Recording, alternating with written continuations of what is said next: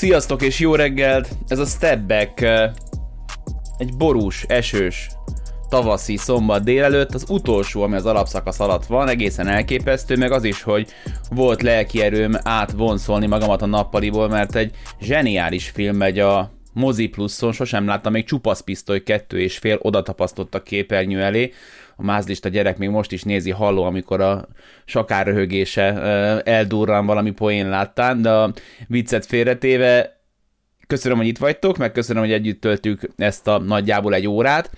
Jövő héten jön a play már, kedden és szerdán, két-két meccsel, azután majd lesz egy nap pihenő, és aztán utána pénteken derült ki, hogy ki fog bejutni majd a nyolcadik helyen, ugye ott a hetedik, nyolcadik vesztese játszik a kilencedik, tizedik győztesével. Sajnos úgy alakult, hogy a playing körből úgy, ahogy van, kimaradok kommentálás szinten, mert a hét közepén el kell utaznom, a húsvéti hétvégét az pedig szerencsére Londonban töltöm majd a csajommal, megyünk koncertre, meg megyünk majd a West Endre musicalre, West Endbe musicalre, úgyhogy lesz majd egy nagy pénteki pipa, az első négy meccsről, és aztán majd utána kedden kapcsolódunk be a napi streamekkel a rájátszásnak a vérkeringésébe, úgyhogy addig kérem majd egy pici türelmeteket, meg megértéseteket. Amit szerettem volna még mondani ezzel kapcsolatban, hogy Többször itt tízeltem, meg beharangoztam, meg kacérkodtam annak a gondolatával, hogy a playoff alatt a napi streamek azok későbbre csúszanak, és a reggeli pipából déli krónika legyen. És ugye ez lett volna az első ilyen rájátszásom, amikor nincsen kvázi 8 órás munkám, és azt gondoltam, hogy meg tudom majd engedni magamnak, hogy picit később kelek, nem leszek zombi, és majd délben látunk neki de aztán utána elkezdtem szervezni ezeket a napokat, heteket, és az derült volna ki, hogy akkor az első meetingem az egykor tud megrendezésre kerülni, hogyha home office üzemmódban tolom, hogyha be kell mennem Pestre, akkor kettőkor, és akkor nem ebédeltem, szóval ö, osztottam, szoroztam, és végül az lett a, a, a konszenzusos megoldás, a műsorváltozás jogát természetesen fenntartva, és ezért is érdemes Facebookon, Instagramon követni, illetve hogyha még nem tetted meg, akkor feliratkozni. 10 óra lesz a, a befutó időpont, gyakorlatilag minden nap próbálom úgy intézni a programjaimat, hogy ne szóljon bele, lehet, hogy egyszer-kétszer majd lesz kimaradás, ezért előre is a megértéseteket kérem. Ott már nem lesz variálás, mint ahogy ebben a részben sem lesz variálás, tehát ezt most nem fogom törölni, nem fogom újra vágni, ez fennmarad, és a playoff alatt is fönn fog maradni a teljes vágatlan videó, videóanyag, ami viszont változatlan, hogy maradnak a podcastek természetesen, tehát aki nem YouTube-ozna, az egészen nyugodtan tud majd podcasten is gyakorlatilag a stream végetérése után nagyjából 20 perccel már becsatlakozni, tehát rögtön veszem föl ugye a streamet, az egyből megy be az encoderbe, tolom ki belőle az MP3-at, megy föl a Simplecast-re, eléggé gyors a workflow, úgyhogy faszán körbe fogjuk érni. Remélem, hogy láttátok, más téma, már a Tipmix csatornán a Hanga Ádámos családlátogatós videót, hogyha nem, akkor szerintem érdemes bepótolni, bírja még a nézettséget, mert szerintem nagyszerűen sikerül, és hát ahhoz képest, hogy hogy mennyire zseniális ember Ádám, az én csatorna átlagomat hozza, miközben megosztotta egy csomó csapat, meg, meg a Tipmix is, ugye, meg Ádám is, úgyhogy menjetek el, nézzétek meg, ha még nem láttátok, mert bepillantást nyerhettek az egyik legjobb és legszerényebb magyar sportoló hétköznapjaiba egy piciként. A mai Stepback főszereplője, hogy azt már elmondtam Youtube-on, Instagramon, ti vagytok, mert Zsombor szabadnapot kapott, és nem azért megkérte, hanem azért, mert én mondtam neki, hogy most nem kell figyelnie nagyon a kommenteket, én majd a végén végig fogok rajtuk szaladni, de alapvetően a Q&A részt azt az eddig érkezett kérdések fogják majd alkotni. Zsombor is végre kérdezhetett, úgyhogy az ő kérdései is bekerültek, úgyhogy ti vagytok a főszereplők, meg, meg nagyon fontos szereplők a csatorna életében azok, akik úgy döntenek, hogy támogatják a csatornát Patreonon az elmúlt hónapban így tett Bacher Barnabás, Bíró Tamás, Farkas Dávid, Német Marcel és Tóth Bence, ők a második, harmadik tírbe, az all meg a Superstarba szálltak be. Nagyon szépen köszönöm, hogy támogatjátok a csatornát, és születhetnek jó tartalmak, remélem. Essünk neki, mit szóltok a kérdésekhez. Próbáltam egy picit őket csoportosítani, nem mindig sikerült, a végére hagytam az ilyen kicsit magánjellegűbbeket, előtte pedig jön a talán kicsit közérdekűbb ö, felvetések. Tulkán Mátéval kezdünk, aki azt kérdezi picit lerövidítve, hogy erősebb a kelet, mint a nyugat. És azt gondolom, hogy a válasz erre az, hogy az biztos, hogy az elmúlt évek trendje, amikor a kelet tényleg érezhetően gyengébb volt a nyugati főcsoportnál. Lehet, hogy nem a döntőbe jutó csapat szintjén, mert azért legtöbbször komoly ellenállást tudtak kifejteni, netán nyertek is, de a második, harmadik csapat után volt egy nagyon komoly szakadék, és idén ez a szakadék ez mindenképpen megszűnt, úgy megyünk neki majd az utolsó játéknak, hogy még nagy a helyezkedés, úgyhogy a kelet az mindenképpen az izgalmasabb főcsoport az idei szezonban. Ha ugyanakkor azt nézzük, hogy kinek van valós, tényleges, nem ilyen, hogy szokták mondani, ez a puncher's chance esélye a bajnoki címre, akkor nagyjából szerintem egában van a keleti-nyugati főcsoport. És azt is vegyétek azért figyelembe, amikor erről a kérdésről beszélünk, hogy a kelet viszonylagosan egészséges tudott maradni idén. Ezzel szemben, ha megnézed, hogy kinek voltak tervei az idei szezonra nyugaton, a Golden State Warriors, perceket játszott együtt Green Thompson meg Steph Curry, a Los Angeles Lakers, 40 plusz match Davis, 20 plusz match LeBron James, eleget beszéltünk már róluk. A Clippers egész szezonban Leonard nélkül, a szezon jelentős részében George nélkül, vagy éppen a Nuggets egész szezonban Murray nélkül, és csak nem egész szezonban Michael Porter Jr. nélkül, szóval ott azért nagyon fontos szereplőknek volt komoly hátránya, ember hátránya, és akkor még vegyük hozzá a Covid miatt azt az őrületet, ami a tíznapos szerződésekkel volt még valamikor december-januárban, Szóval valahol az igazság az, az, az a félúton van, de az tény, hogy, hogy a kelet felemelkedik, az, hogy erősebb lenne, mint a nyugat, azt még e, szerintem nagyon nehéz is eldönteni, meg nem kiabálnám el ennyire. Varga Norbert írja, Baskar, nekem az lenne a kérdésem, hogy most már, hogy nincs Covid, írja idézőjelben, lenne arra lehetőségetek, hogy Csabival helyszínről közvetíthessetek egy konferencia vagy nagy döntőt. Nagyon köszönöm a kérdést, hozzám tartozik. Akadálya nincsen. Az elmúlt két évben lett volna, előtte viszont volt rá terv, úgyhogy miközben nem azt látom, hogy ez lenne az elsődleges szempont most a Sport TV szerkesztőségében, hogy minket kijutassanak egy NBA nagy döntőre, azt is hozzá kell tennem, hogy nem is verjük az asztal Csabival, hogy akkor most vagy soha. Szerintem idén ebből nem lesz semmi, ahhoz már el kellett volna kezdeni szervezni, meg büdzsét allokálni rá, meg ilyesmik, de, de valamiért a póköztöröm azt súgja, hogy abban a, abban a ciklusban, amíg az NBA jogok megint nálunk vannak, egy döntő meccsre ki fogunk jutni, aztán sokak örömére lehet visszavonulok, mert akkor már nem marad kihívás, persze viccelek, de, de biztos, hogy nagyon nagy, nagy kaland lenne. Ugye ennek a költségei azok gyakorlatilag három területről állnak össze, egyrészt kell a repülőjegyeket fizetni, másrészt a szállást, harmadrészt pedig a meccseknek van egy eléggé combos közvetítési díja, mert a képet megkapjuk így is, úgy is, de hogy a hang real-time érkezzen műholdon, az egy, az egy combosabb összeg, ha kimegyünk, akkor ugye legalább két meccset kellene megtolni. Az ideális szerintem az lenne, mert az kalkulálható egyébként, hogy az első két hazai és az első két beli idegenbeli, hát ez persze előálló csapat kérdése, az első négy meccset lekövetni, mert akkor nem tudom, kiutazol A városba, onnan egyszer B városba, onnan meg majd hazajössz. Ez lenne az ideális. Egyszer talán összejön. Remény hal meg utoljára. Jaszanovics Krisztián azt kérdezi, hogy ha vagy az Eliubba, vagy a mai stebbek belefére, hogy mi a top 5 csalódás az alapszakaszban. A tervek szerint holnap az Eliubban az top 5 újonc lesz majd a témakör, úgyhogy szerintem nem lövök le sok mindent, hogyha nagyon röviden összefoglalom a top 5 csalódásomat ebben a szezonban. Nem tudom nem a Lakers elkezdeni szezon elején, annak ellenére, hogy megvoltak a fenntartásaim, nem gondoltam, hogy három négy, öt ilyen szuperül hozzáértő ember ekkorát tévedhet ennek a csapatnak a kémiájával kapcsolatban.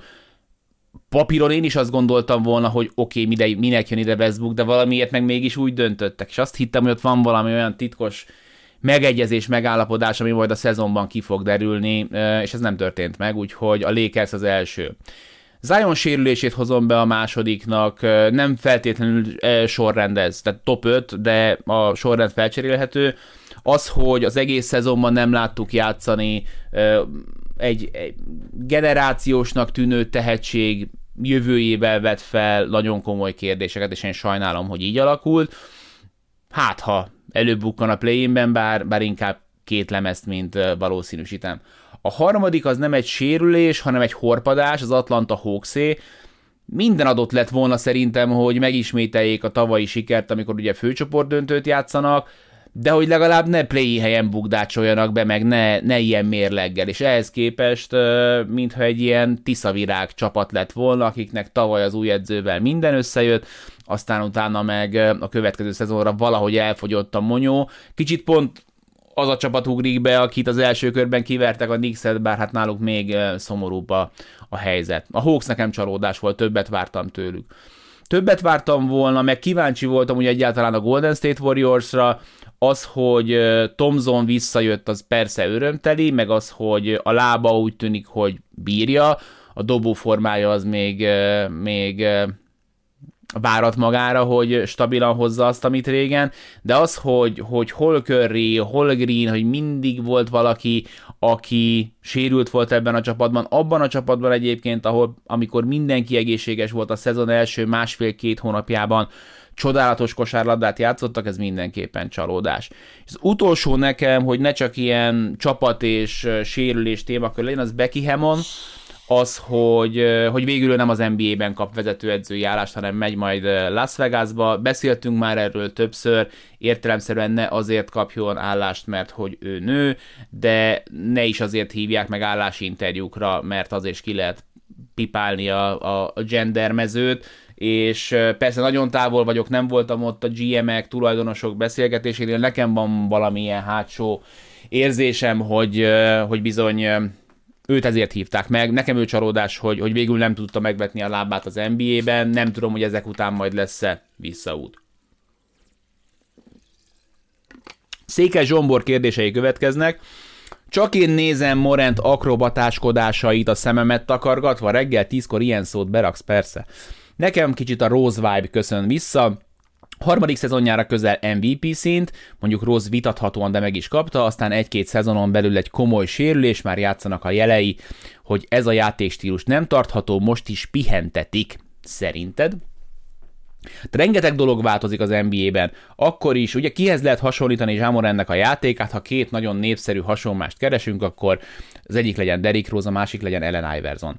Rose korában azért már a védekezés picit felpuhult szigorban, vagy éppen erősödött a játékvezetői szigor, de azért Iverson megkapta még ott a 90-es évek végét.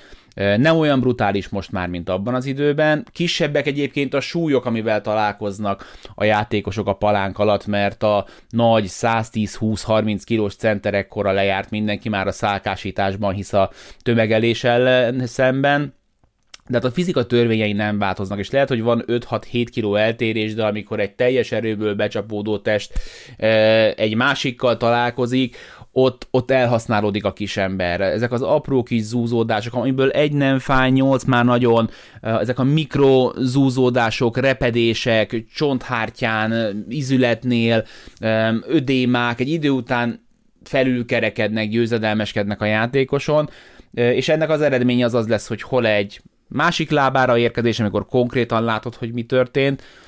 Játékos szempontból talán ez a, hát ha lehet választani, hogy hogy sérüljél meg, akkor inkább így, mert annál nincsen aggasztó, amikor egyszer csak kiesik alól a lábad, és, és, és vége a szezonodnak, amikor a no kontakt sérülések, és vannak csodák, meg vannak ufók, az egyik még mindig közöttünk van, LeBron Jamesnek hívják, mondjatok rá bármit ebben a szezonban, de nem úgy tűnik egyelőre, hogy Morant az lenne, és, és ezzel a felépítéssel nem is lehet az, úgyhogy szerintem is a játékán gyorsan kell majd finom hangolni, a kicsit kihúzni a gyűrű felől, mi meg elmentjük majd a YouTube videókat, és megnézzük, hogy milyen volt az első öt évében, három évében Zsamorant, mert, mert mindannyian jobban járunk a nap végén, hogyha ő egy picit jobban vigyáz magára, mert egy zseniális játékos.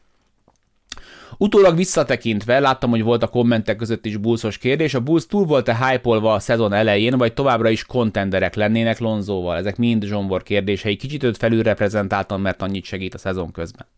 Én azt gondolom, és közéjük tartoztam én is, hogy a Bulls inkább alul volt hype a szezon előtt, nem bíztak bennük, és ennek meg volt akkor az alapja, Vucevic érkezése után a csapat tavaly nem, hogy jobb lett volna, hanem rosszabb. Levin köré érkezett két periméterember, Ball és DeRozan, hogy fognak elférni, milyen lesz a spacing, hogyan egészítik majd ki egymást, és aztán kider, az első három-négy hónapban egyszerűen minden klappolt, és ehhez jött egy váratlanul és picit talán megmagyarázhatatlanul fickós védekezés, amit nem tudtak tartani, meg jött egy olyan DeRozan, aki futott egy történelmi mondjuk két hónapot, egy nagyon koridegen két hónapot, mert oké, okay, hogy a számai milyenek voltak, ilyen számokat láttál már, de ha megnézted, hogy honnan szerezte és milyen hatékonysággal ezeket a pontokat, akkor olyan volt, mintha Michael Jordan második eljövetelét láttad volna, hogy valaki középtávolról 50% fölött dob és meccseket nyer olyan clutch triplákkal, amiket egyébként meg nem vállal el. És aztán utána visszatértek egy kicsit a földre, jöttek sérülések is, ami mostanában történik velük, az, az már-már méltatlan, tehát tényleg, hogy 60% fölötti csapatot egyszerűen nem tudnak megverni, ez szerintem már benne van a fejükben is. Az igazság való félúton van, ennél szerintem jobbak, a szezon elejé forma az, az extremitás volt, én nálam Lonzóval sem lennének valószínűleg egyértelmű bajnok esélyesek. Rudy Gobert mostanában többen szóba hozzák a Dallasszal. Ha Jazz hamar kihullik, szerinted van reális esély a váltásra? De Jazz ki fog esni. A kérdés az az, hogy mikor, és legalább ennyire fontos, hogy hogyan. Ö, nagyon hősies, fickós helytállásra lenne szerintem szükség, amiből erőt tudna meríteni a tulajdonosi kör meg Danny Ainge, hogy á, robbantsuk még ezt a csapatot. Tehát, hogy tényleg az, hogy egy paraszthajszálon, valami sérülés miatt, hogy még egy esélyt adjunk. Nagyon sok repedés van ezen a felületen, főleg gondolok itt Mitchell és Gobert vélt vagy valós ellentétére. Nehezen látom, hogy még egyszer ugyanezzel a maggal neki futna a Utah Jazz. Az elmúlt pár hetük az semmiképpen nem ezt jelezte előre. Hatalmas pálfordulásra lenne szükség. És hogyha így van, és Gober továbbáll, és ez a csapat a Dallas, most a Dallasban Gober szerintem csodálatos fit lenne. Adott egy csapat, amelyik most is már nagyon védekezik, Gobernek ugye az a hibája, amit felrónak neki, hogy mivel a csapattársak gyenge védők, ezért őt is sokkal könnyebben ki lehet használni azzal, hogy kirángatod a palánk alól. Ennek a Dallasnak ilyen típusú problémája szerintem nem lenne, mert Jason Kidd nagyon összerakta a védekezésüket és hát White Powell is összedobálgatja maga 6-8-10-12 pontját pofon egyszerű megoldásokból. Most gondoljátok el, hogy egy olyan zseni osztogatná Rudy Gobernek az eliuppokat, mint, mint Luka Doncic. Zárásból kevés center dolgozik jobban, mint Rudy Gobert, úgyhogy ez, a, ahogy az angol mondja, match made in heaven. A kérdés az, hogy kiket kellene beállozni a Dallasból, hogy ez a deal létrejöjjön, és mennyien mennének el, akiktől ma jó csapat ez a Dallas, mert ugye az egyértelmű, hogy nem az fog történni, hogy Gobert átrakod, és akkor őt hozzáadod a mostani kerethez, mert, mert sok meg nem énekelt hőse van ennek a Dallasnak, akiket ha elvesztesz egy Gobert rétben, akkor azért az egy, amit vesztesz a réven, ennek egy részét el fogod veszíteni, vagy nyersz a réven, azt el fogod veszíteni majd a vámon. Van-e kedvenc kimondottan kosárlabda alapú filmed? Erre két válaszom van, a, a nyilvánvaló az a Space Jam. Um, koromtól fogva is, Michael Jordan mániától fogva is, minden hibájával és, és minden rosszul öregedő elemével is, szerintem az a film az egy nagyon jó indulattal, szeretettel összerakott dolog, amit szívesen mutattam meg a Barnusnak, és nem látom magam előtt, hogy, ha most a Barnus pici lenne még, akkor, akkor miért mutatnám meg neki a Space Jam 2-t? Tehát nem, egyszer nem jutott eszembe, hogy újra megnézném, mióta, mióta láttam. De az igazi kedvencem az a Blue Chips, magyarul sajnos a Csont nélkül címet kapta, ez egy 94-es alkotás szerintem sokan láttátok, aki nem, az próbálja meg bepótolni. Nick Nolte a főszereplője, ugye a 80-as évek egyik nagy, hát nem tudom, volt neki drámai szerepe is, akciófilmje is, 48 órák Eddie Murphyvel, és azért nagyon érdekes ez a film, mert egy olyan témát dolgoz fel, ami még ma is tök aktuális, de legalább most már nyíltan foglalkoznak vele, ez pedig az egyetemi sportban előkerülő pénzek. Ez régen egy nagyon, nem tudom, szőnyeg alá seper téma volt, de egy nyílt titok, hogy vannak ilyen sztorik, és Nick Nolte egy ilyen egyetemi programnak az edzője, és a két játékos, akit megszerez a gimnáziumból, az nem más, mint Shaquille O'Neal, és Penny Hardaway. Persze van nekik nevük a filmben, és ami nagyon érdekes történelem szempontból, hogy ugye sokan mondtátok, tegnap tettem föl egy posztot a Winning Time-ról, a győzelmi sorozatról, hogy kinek hogy tetszik, és akkor egy páran írtátok, hogy hát, hogy hát kevés benne a kosárlabda, de volt, aki írta, hogy jobb is, hogy kevés a kosárlabda, mert hogy, mert hogy igazából hát nem annyira játszanak jól a csapatok, amikor, amikor megmutatják őket. Na ezzel a, a filmmel ez nem volt probléma, mert húsvér élő kosarasok alakították a játékosokat, akik időnként azt mondták, hogy figyelj srácok, játszatok egymás ellen, mi csak felvesszük.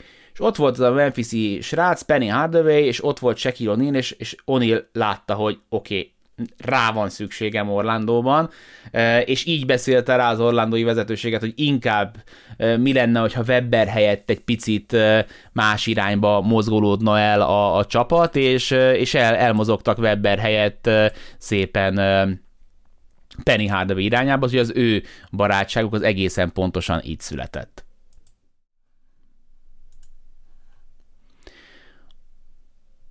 James visszavonulása után az utolsó kérdés Zsombortól szerinted van-e esélye arra, hogy valamelyik európai szupersztár Jokic Jannis Doncsics legyen az liga következő arca, vagy itt konjunktív feltételnek tartod az amerikai állampolgárságot. Zsombor, túlbecsülsz, nem tudom, hogy mit jelent, hogy konjunktív. Feltételezem, hogy azt mondjuk, hogy kötelező, hogy, hogy ő amerikai legyen. A podcast hallgatóknak mondom, hogy ittam szerintem elmúltak az arcok, elmúlt az arcok kora, elmúlt az egyértelmű uh, poszterbolyok uh, kora. Ha belegondoltok, és ehhez kell egy pici kor, tehát nem azt mondom, hogy mindenki legyen olyan vénseg, mint én, de, de hogy egy picit idősebbnek kell lenni, hogy, hogy még emlékezzetek arra, hogy milyen volt a 80-as, 90-es években a popkult hogy milyen volt, amikor voltak az AAA listás színészek, akiknek mindenki így várta a filmjét, hogy mikor jön ki a következő. Hogy milyenek voltak az AAA listás popstárok, egy, mondjuk egy Michael Jackson vagy egy Madonna, hogy mennyire dominálta a, a piacot, vagy, vagy akár a sportban legyen ez mondjuk Michael Jordan. Azzal, hogy kivette az internet a sztárcsinálók kezéből a párbeszéd irányítását, sokkal nehezebb arcokat építeni, mert amíg régen a rádió, amit játszott, azt hallgattad, meg a tévé, amit adott az MTV-ben, azt hallgattad, meg ami lement a moziban, stb. Addig most Netflix, HBO Max, mindjárt jön a Disney Plus, azt nézel, amit szeretnél. Spotify, Apple Music Tidal, azt hallgatsz, amit szeretnél. És nem az van, hogy ha a tévében egész évben Michael Jordan-t nézem, akkor egész évben Michael Jordan-t látom, mert már a magyar tévén is ugye három meccs van, akinek meg ez kevés, az a League pass bármit megnéz. És hogy azzal, hogy egyre okosabb a fogyasztó, egyre több mindent tud kiválasztani saját magának, nagyon nehéz ezt benyomkodni, terelni. Vannak nagy sikerek, vannak nagy sztárok most is, de az, hogy azt lehessen mondani, hogy ő a liga arca, az főleg ebben a mai NBA-ben, ahol ennyi rohadt tehetséges játékos van, szerintem közel van a lehetetlenhez. Bocsik Ádám írja, a Zionos témára reflektárva szerinted eljön-e majd az az idő, amikor egy tuti 1 per 1-es kijelenti, hogy őt nehogy ledraftolja az aktuális első helyen választó, mert nem akar majd pályára lépni például egy Detroit, New Orleans, Orlando, stb. kaliberű csapatban. Nagyon tetszik a kérdés, mert amerre egyébként most haladunk, ez sem kizárt de az sem véletlen, hogy, hogy évtizedek óta nem volt erre példa. Most nekem utolsónak Steve Francis ugrik be, aki annó közölte, hogy esze ágában sincsen a Vancouver Grizzliesbe igazolni, és akkor így lett ő végül a Houston Rockets játékosa, de nem fordul mostanában elő. Ugye az 1 per 1-es ebben a Rookie Scale Contact rendszerben eleve ugye több pénzt kap, mint akár egy 1 per 2-es, 1 per 3-as. Egy 1 per 2-es vagy 1 per 1-es az 1 per 5-öshöz képest ilyen 3-4 millió dolláros fizetéseltérés van már közöttük évente. Azért az, az, az sok pénz, amiről lemondasz, amikor még ugye a segget kilóg a gatyából. És arról ugye ne beszéljünk, hogy ha ez rendszer szintű lenne, akkor felborulna az NBA-nek a kompetitív balansza, ami ugye arról szól, hogy ha szar vagy, akkor magasan draftolsz, és a fiatalokkal erősödhet, és ezt nem engedheti meg magának szerintem az NBA, úgyhogy ha ez felütné akár csak a csírája is ennek a fejét, akkor szerintem lecsapnának, és ennek nagyon komoly szankciói lennének. Kalmár család hosszan kérdez, de jól úgy, hogy végigolvasom. Érdekelne a véleményed egy jelenségről, ami az utóbbi években nagyon gyakori lett. Betörő játékos, akár a legkisebb, általában általa kezdeményezett, nagyon fontos, érintkezéskor hatalmasat kiállt, jelezve a játékvezetők felé, hogy itt bizony falt történt. Harden, LeBron, Luka, Embiid, stb. Nem direkt reklamálás, ez egy hangos hely. Szerintem egyrészt szánalmas, másrészt óriási nyomást helyez a játékvezetőre, akik egy-egy ilyen eset után, egyébként akár jogosan is, megfújt védőhiba után persze megkapják, hogy bemondásra jött a fújás. Ezen felbuzdulva persze a túloldalon ugyanez hasonlóan megtörténik. Én a liga helyében nagy hangsúlyt fektetnék, hogy ezt visszaszorítsam akár technikaival, akár pénzbüntetéssel. Nevetséges a kiabálás, és tökre egyetértek ezzel a sztorival. Szerintem nem kosárlabda pályára való, értsétek jól, hogy nem tartom túlságosan férfias dolognak sem a, a, a kiabálást, úgyhogy én abszolút, abszolút támogatnám azt, hogy ezt szankcionálják. Mondom ezt úgy, hogy egy jó bíró egyébként ezt ki tudja zárni, de pont az, amit Csanád mond, az nagyon igaz, hogy innentől ténylegesen megcsapják a játékos, de az lesz a narratív, hogy persze, mert kiabál. Miközben simán lehet, hogy nem erről van szó, úgyhogy én is ezzel kapcsolatban fellépnék, és nem kell azt ott meccs közben utólag menne a, menne a számla, hogy 5 rikoltozás, darabja 5000 dollár, 25-öt fizes be, két hét alatt vége lenne. Nem kell, nem kell kiabálni. Engem egyébként legalább ennyire zavar, de erről volt már kommentálás, amikor volt lehetőségem beszélni, hogy hogy amivel nem tudnak mit kezdeni, és ezért emeltem ki az általa kezdeményezett kontaktust, hogy nem tudják lekezelni a bírók azt a, a Youngokat, meg a Hardeneket, hogy a legújabb ugye ez a betörésnél, a mellette egyébként párhuzamosan a labdavezetés irányával tök jól haladó szabályos pozícióban dolgozó védőbe belebaszódnak, majd ugye a fizika törvényének engedelmeskedve, meg egy kicsit rá is segítve vissza hőkölnek, erő ellenerő, és aztán utána még rá is kiabálnak egyet, majd dobnak valami esetlent, és jönnek a fújások. Tehát én mindig azt szoktam vizsgálni ezekben a szituációkban, és persze nem vagyok játékvezető, meg ülök ott a lassítások mögött, és sokkal okosabb lehetek, hogy milyen lehetősége lett volna elkerülni a védőnek, hogy ez megtörténjen. És amikor ilyen nincsen, akkor azt én nagyon nehezen tudom védőhibának ítélni, és túl sok ilyen fújást látok. Ez váltotta ki a, nem tudom, beakasztásokat, meg az eléugrásokat. Menyus 26 kérdezi, mit szólsz a Pistons szezonjának második feléhez, jövőre játszhatnak-e a play helyért?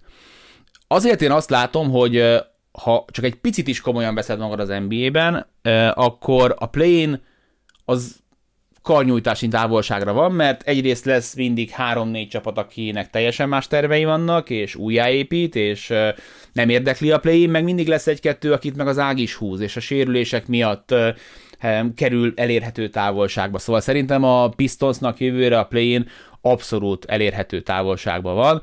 A magjuk az több, mint ígéretes, azért két Cunningham az első másfél hónapja után gyönyörűen kirúgta magát, látszik rajta, hogy egy fantasztikus tehetség, Sadik Bey hullámzó, de én most még mindenképpen bíznék benne, hogyha én vagyok a Pistons vezetősége. Ahogy Jeremy Grant hol játszott, hol nem, de komoly érvek szerintem nem szólnak ellene, ha csak az nem, hogy most még akár még jobban rá lehetne tolni, és fullba lehetne tolni a fiatalitást. Egy nagyon jó szerződése van, 20 millió dolláros évi fizetéssel, amit még talán be lehetne váltani fiatalokra. Én Stuartot is kedvelem, és ne felejtsük el, hogy idén lesz megint egy első körösük, elég jó sorszámmal, és lesz helyük a plafon alatt. De a Detroitnál mindig ez a kérdés, hogy ki lesz az a játékos, aki önként és dalolvas, most ne egy Grand Caliberre gondoljunk, hanem egy tényleg egy, egy ahogy az angol mondja, marquee free agentre, aki azt mondja, hogy figyelj, jövök Detroitba, engem nem érdekel, hogy pusztul le a város, én itt látom a, a jövőmet. És hogy ezt nem tudják megoldani, akkor lehetnek nagyon ígéretesek, de, de lehet, hogy a, a Memphis útját kell választanunk, és mindig, mindig a fiatalokról, és mindig lentről, és mindig a munkás emberekre építeni, ami egyébként picit benne is van Detroitnak a DNS-ében. Na, megosztó kommentünk következik, illetve a kérdés nagyon jó, a válaszom lesz, lehet szerintem megosztó.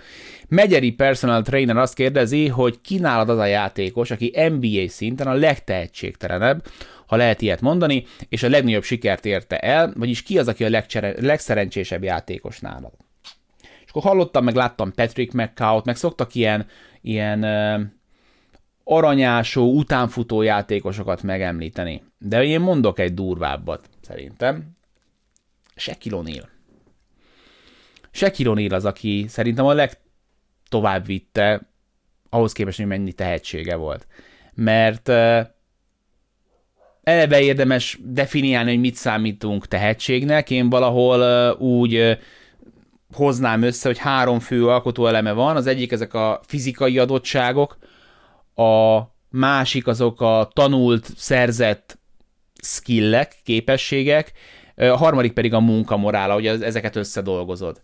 És ha megnézitek Shaquille O'Neal-t, akkor nála volt 60-70 százalék adottság, volt 10-15 százalék skill, és akkor a maradék az meg a munkamorál.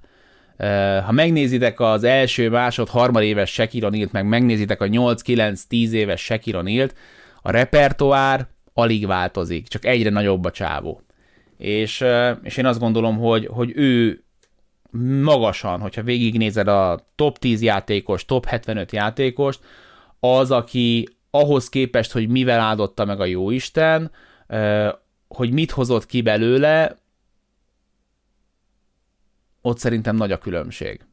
Úgyhogy ha most választanom két, ja, és akkor ott van még a karizma, ami meg értelemszerűen itt van, meg szuper szórakoztató a fazon, meg értsétek jól, amit mondok, de ahhoz képest, hogy milyen lehetőségei lettek volna ebben a szezonban, ahhoz képest ő, ő, ő megmaradt igazából domináns, nyers, erős embernek, mint az egyszeri tesztben, amikor tudjátok, van a kis formák, a négyzet, meg a háromszög, és akkor kiderül, hogy a vizsgált egyedek 70%-a erős, 30%-a okos. Szóval ő inkább erős volt. Kíváncsi vagyok, mit gondoltok erről. BMXi 23 jelenállás szerint meddig jut a Golden State Warriors, szerinted talál-e kör megoldást Wiggins szenvedéseire Thompson és Curry mellett, csak addig van-e esélyük, amíg Draymond egészséges és van a padban kakaó. Hát kezdem a végén, Draymond nélkül nincs esélyük, a paddal én ki vagyok békülve, de azt is hiszem, hogy mostanra ott tartunk, hogy a Warriors nem tud kudarcot vallani ebben a szezonban. Ha az első körben a Denver kiveri őket, most értelemszerűen boldogok nem lesznek tőle, de, de figyelj, tehát nem játszottak együtt. Az a csapat, ahol, ahol a leginkább szükség van az összeszokottságra. Hiába játszák nagyjából ugyanazt a rendszert évek óta, de hogyha nincs összeszokottság, akkor, akkor pont azok a milliméter passzok, amik az előnyt jelentik, azok fognak eltűnni a játékból. De hogyha van csapat, akit nem írnék le, az pontosan emiatt ez, a mag együtt van, a rendszer sokoldalú, nehezen kiismerhető, náluk van a liga történelem top, nagyon kevés legjobb dobójából kettő, van egy Jordan Pújuk, van egy védőzseniük Draymond Greennel, úgyhogy nem írnám le őket, de azt is gondolom, hogy bármi történik, ez egy nagyon nehéz szezon volt, és jövőre az idei bajnoki ablak az amennyit zárul azért, mert egy évet öregszik Curry, Thompson meg Green, szerintem csak nem annyit tud tágulni azzal, amit ki tud tölteni ebből Pool, vagy akár Kaminga, meglátjuk, hogy mi lesz velük. Benne van szerintem az első körös búcsú is, benne van a bajnoki cím is a Golden State Warriors-ba, utóbbiban azért elég erősen kell hinni. És ne felejtsük ezért azt sem el, hogy ha az egész szezonra nézzük, akkor top 5, hogyha csak a All-Star utáni formájukat nézzük, még akkor is top 10 a Golden State Warriors védekezése. Azért azt a számot egy-két csapat a playoffból szívesen a magáinak tudná. Zsiber, egyszerű kérdés, nagyszerű kérdés. Nálad ki az MVP? Egyszerű, de nagyszerű válasz, Nikola Jokic. Drefcoat kérdezi, Westbrook érdemi pályafutása a három évvel ezelőtti OKC-től való távozása után gyakorlatilag véget ért. Te hova helyeznéd előtt pontosan az NBA 75 éves történelmében? Hát pontosan nem tudom elhelyezni. Nagyon sokan gondolom azt, hogy nagyon, azt gondolom, hogy nagyon sokan állnak Westbrook sztoriához egy pici kárörvendő attitűddel, és tök meg tudom érteni mert egyrészt amit csinál, az, az főleg ebben a szezonban időnként nettó nevetséges, másrészt ennek egy jelentős részért megszolgált a viselkedésével. De, de inkább szomorú nekem ez a történet, mert, mert a liga történelem egyik legfélelmetesebb adottság csomagját kapta ő meg, egy kis túlzással páratlan motorral. Tehát tényleg egy faszi, aki mindig 120%-on pörgött előre, olyan fizikummal, amilyet a posztján szerintem se előtte, se azóta nem láttál. A robbanékonyság, a gyorsaság, a súlypont emelkedés, a zsákolás, egy csoda, hogy mire lenne képes, hogy mire lett volna képes ez a fickó, és ahhoz képest meg elkeserít, hogy milyen kevésszer láttad ezt. Nem csak, hogy, hogy egy szezonban, hanem akár csak egy meccsen belül is, hogy basszus, ez a fickó ezt is tudná. De miért nem tudja? Azért, mert fejben nem tudta összerakni, és ez most már kijelenthető, hogy itt már komoly változás, és láttam, hogy sokan kérdeztétek, nem látok ebben én már. Ennél nagyobbat már nem tud perecelni. Ha most nem érezte annak a terhét, hogy másképp kéne csinálni, ennél nagyobb színpadra már nem fog állni, ennél fényesebben nem fog az arcába világítani a reflektorfény, ha eddig nem lépte meg, akkor nem fogja. Nem tudta összerakni azt, hogy az alázatot a játék iránt, az alázatot a, a saját csapata iránt, az alázatot a jó értelembe vett alázatot a szurkolók iránt. Egyszerűen nem tudta összerakni ez a fickó, ellenben volt ő, volt ő, most van már a családja is mellé, és ez egy nagyon rossz kombináció lett. Három személyes kérdéssel zárjuk a mai adást, de előtte ki kattintok a kommentek közé, hát ha futott be olyan, amiről szívesen beszélnék még így gyorsan. Például Gáborét már láttam, hogy szeretném mondani, mit szólsz Lukához, hamisítatlan inverse Westbrook, nem az első eset, hogyha lehetősége is lenne tripla-duplára, szinte nem is foglalkoztatja. 10 emme felett van azon meccsek száma, ahol csak egy pattanó vagy assziszt hiányzott neki, kiült a negyedik negyedet ma is úgy, hogy 39-11 hétje volt. Én azt gondolom, hogy tripla-duplát hajszolni olyan számokkal, ahol jelenleg Russell Westbrook áll, teljesen felesleges, kiürült a tripla-dupla szerintem, szemöldöködet nem húzott fel egy újabb Doncsis tripla-dupla után. Ha most kijönne mondjuk az, hogy nem tudom, Clay Thompson tripla-duplát csinált, vagy, vagy nem tudom, Seth Curry, akkor az, hó, ilyenre képes. Még egy Luka Doncsis tripla-dupla, megmondom őszintén, hogy én sem nagyon uh, hajtanék rá. Úgyhogy uh, ez szerintem, szerintem tök érthető. Uh, és hát ugye ne felejtjük el, hogy Jason Kidd a vezetőedző, hogyha neki megnézed, hogy hányszor hiányzott a pont a tripla-duplákhoz, amikor megvolt a 10 lepattanó, megvolt a 10 gólpassz, akkor, akkor rájössz, hogy ha valakitől megtanulhatja azt, hogy nem kell ezzel foglalkozni, az Jason Kidd. Rékasi kérdezi, hogy az EU-ban tartott meccseket mi alapján dönti el, hogy ki mikor. Ez liga döntés, ugye ebben a szezonban, ami előttünk áll, csak előszezon meccset hoznak át, aztán pedig általában keleti csapatokról szokott szó lenni, akiknek kevesebbet kell utazni, hogy ne törje meg annyira a szezonjukat, mert azért ez nem az NFL, hogy hetente játszol, bye week, beugrik, akkor két hét kihagyás van. Át kell jönni, jetlag, átállás, visszaállás, úgyhogy én az NBA helyében megmondom őszintén ezt az alapszakasz dolgot nem is feltétlenül erőltetném. Nem tudom, hogy aki volt már közületek, írjátok meg nyugodtan, NBA alapszakasz meccsen annak milyen élményei vannak, szerintem se íze, se bűze, se sava, se borsa, ahhoz képest, hogy jó szintkülönbség, de, de egy picivel tovább repülsz, és mondjuk Brooklynban megnézel a netszet. Mondjuk egy jó csapat ellen. Szerintem ez az olvasztó tégely szurkolás, ami mondjuk egy Wembley-ben jól néz ki egy NFL-nél, addig az egy 15-20 ezeres csarnokban nagyon sokszor eredményez néma csöndet. Nem, nagyon támogatom. Olyan kérdésem lenne, hogy az AMC Mikron mennek a meccsek néha-néha, miért nem mennek a Sport TV-n, van rövid felvezetés, és kommentáljátok is a meccset. Azért, mert vannak olyan kötelezettségek, meg olyan élő programok, általában ez labdarúgás szokott jelenteni, néha dárcot, hogy nincsen több csatorna, mert mind a kettő foglalt, és Egyébként meg az NBA közönség az, aki szerintem az összes ilyen népszerű sporták közül a legaffinisabb és a legnyitottabb és a legotthonosabban mozog akkor, amikor azt mondjuk neki, hogy figyelj, ezt nézed alkalmazásban. Úgyhogy így tudjuk hozni a meccszámokat, aki egy picit is akar ezzel foglalkozni, ez meg tudja nézni a meccseket prioritásokat kell felállítani, és amikor, amikor a, az NBA kerül a harmadik vagy annál lejjebb lévő helyre, abból utána EMC mikro lesz. Szépvölgyi Norbert kérdezi, hogy lesz-e külön Playoff League Pass, vagy nem lesz semmifajta pass. Hát van League Pass a playoffban, egyre olcsóbban lehet rá előfizetni. Most az elmúlt hetekben is voltak akciók, figyeld, az kitart a szezon végéig, tehát akár a döntőt is nézheted, ha akarod angolul.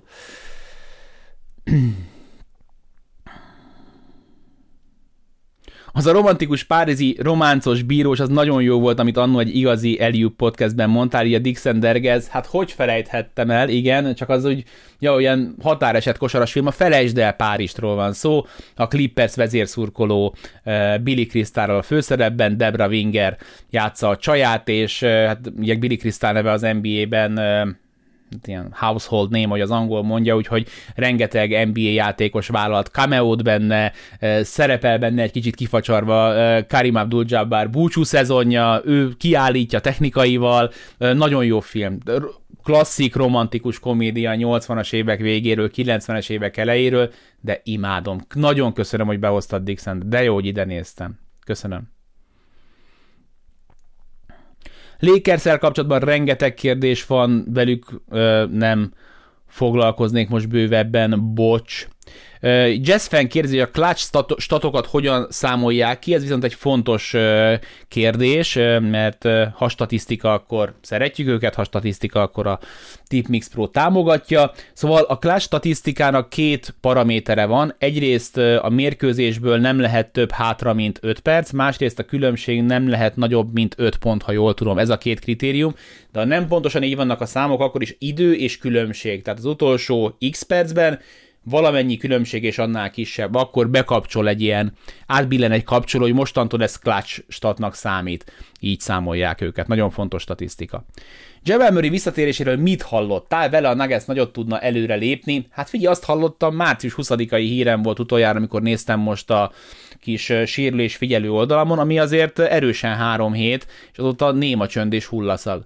Úgyhogy figyelj, azért egy Golden State Warriors ellen be pottyantani valakit playoff szituációban az nem egy kis feladvány, úgyhogy persze egy összeszokott csúcsformában lévő Murray hatalmas erősítés lenne, de azért a túloldalon ne felejtsük el, hogy ha tényleg a Warriors lesz az ellenfél, akkor neki védekezésben milyen feladata lenne, úgyhogy nagyjából egy éve bóják ellen játszik, úgyhogy azért ez egy, ez egy combos sztori. Luka be fogja fejezni valaha a hőbörgést, kérdezi Sándor Marciát, elvileg már abba hagyta, azt mondta JJ Reddicknek, ez a mai 16. technikai, ez biztos csak a féletlen műve.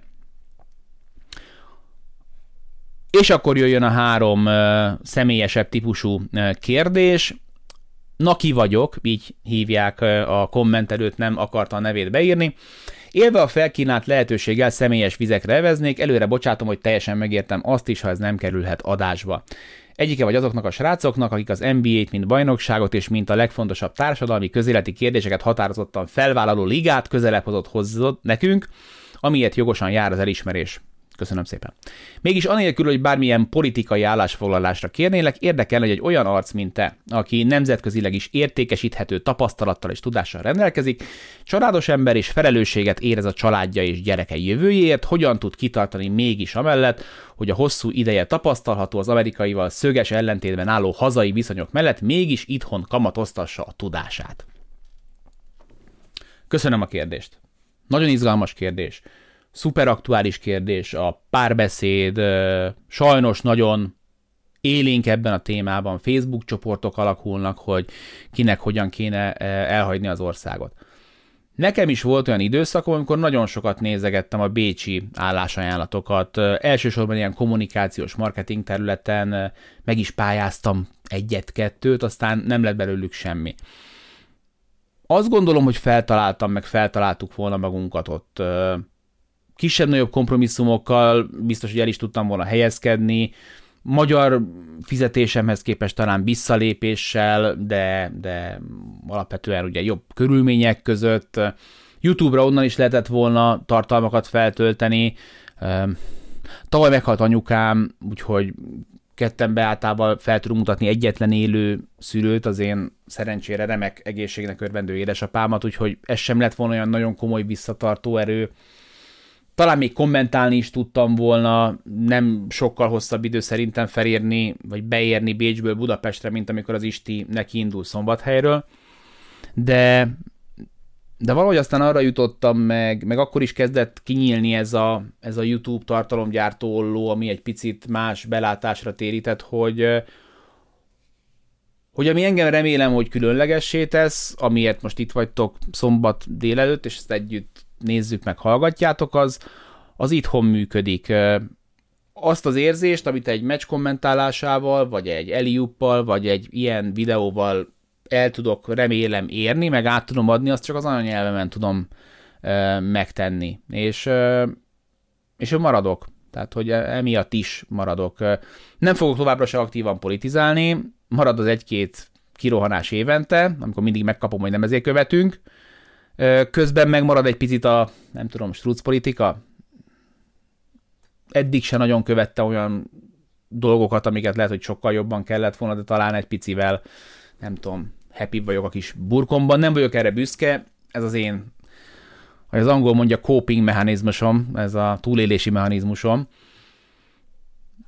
Azt nagyon sajnálom, hogy itthon most rossz, hát egy ideje már rossz a hangulat, meg, meg azt is sajnálom, hogy, hogy a kormány az azt gondolja, hogy, hogy csak úgy tud hatalmon maradni, hogyha ellentétet szít, hogyha félelmet generál, meg mindig harcolunk valaki ellen.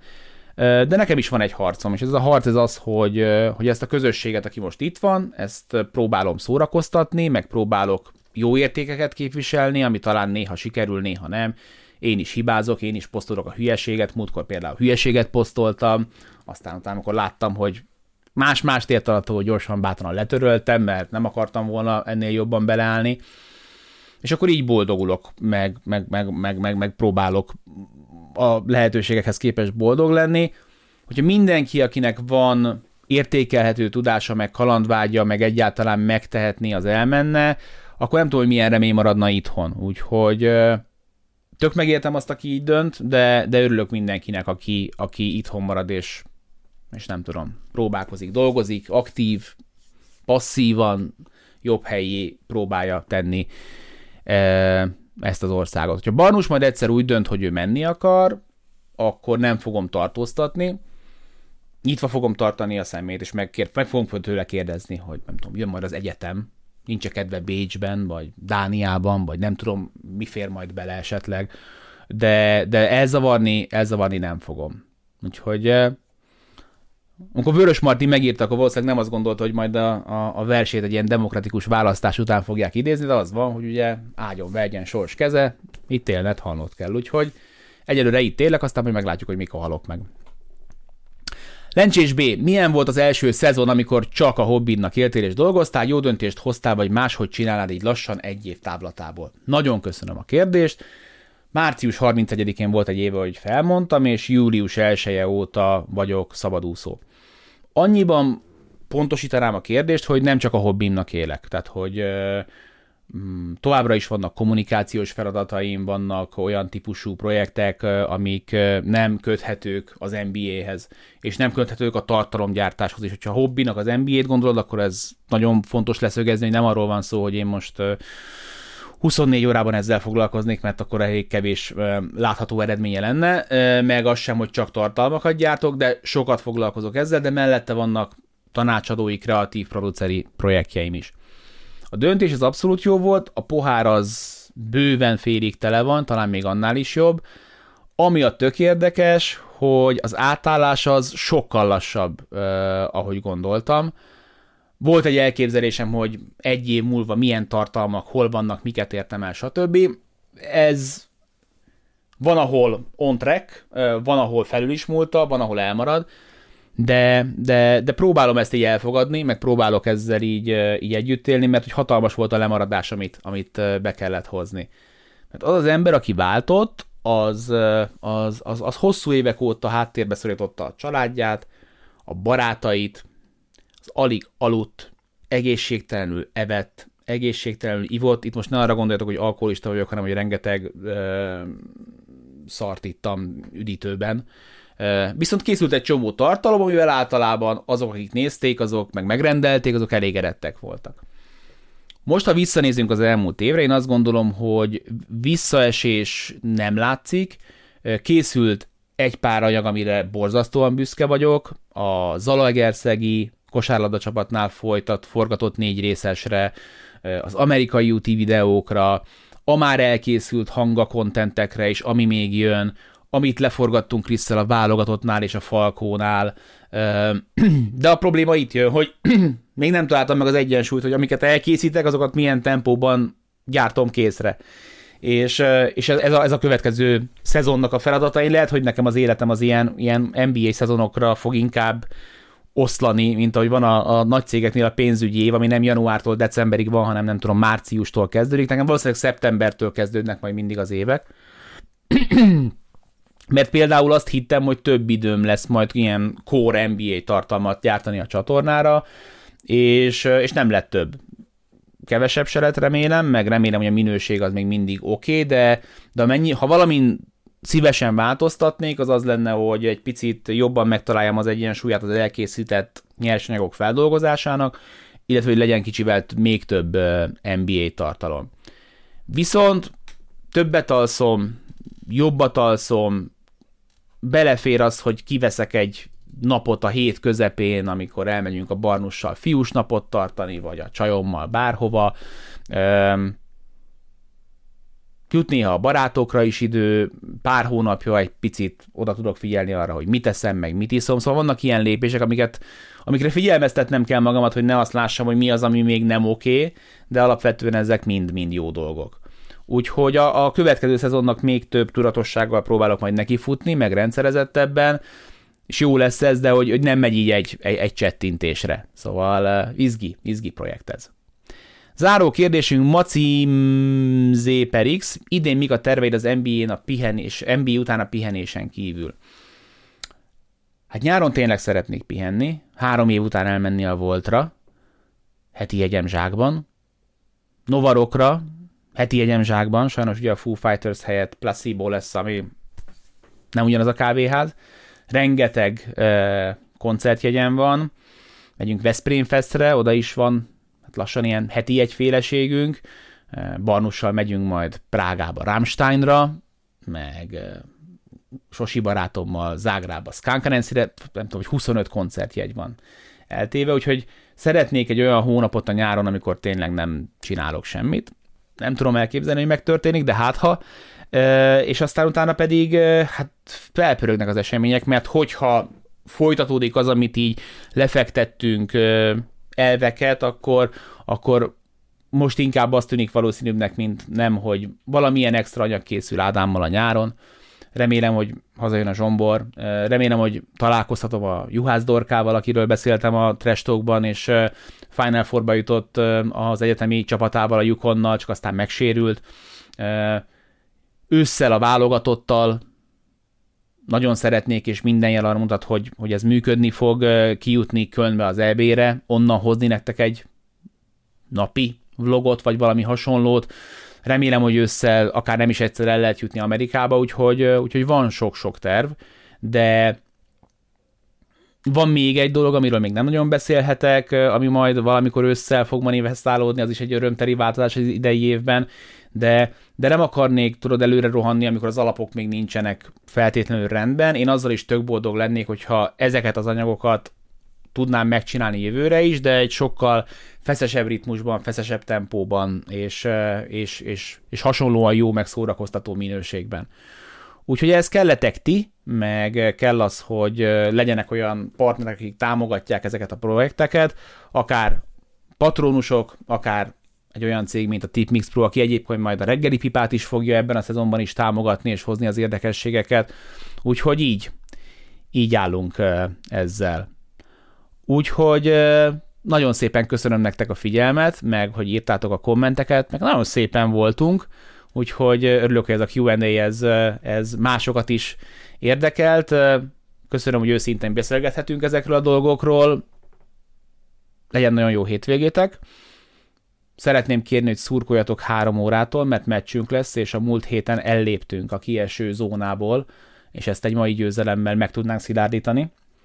És, és ja, és holnap, holnap 13 órakor van Eliu. Ebédhez szól majd a nóta, és jövő héten meg már play-in. Köszönöm szépen a figyelmet, hallgassatok, nézzetek mindenhol, iratkozzatok fel, legyetek jók. Köszi a figyelmet, Baska voltam, sziasztok!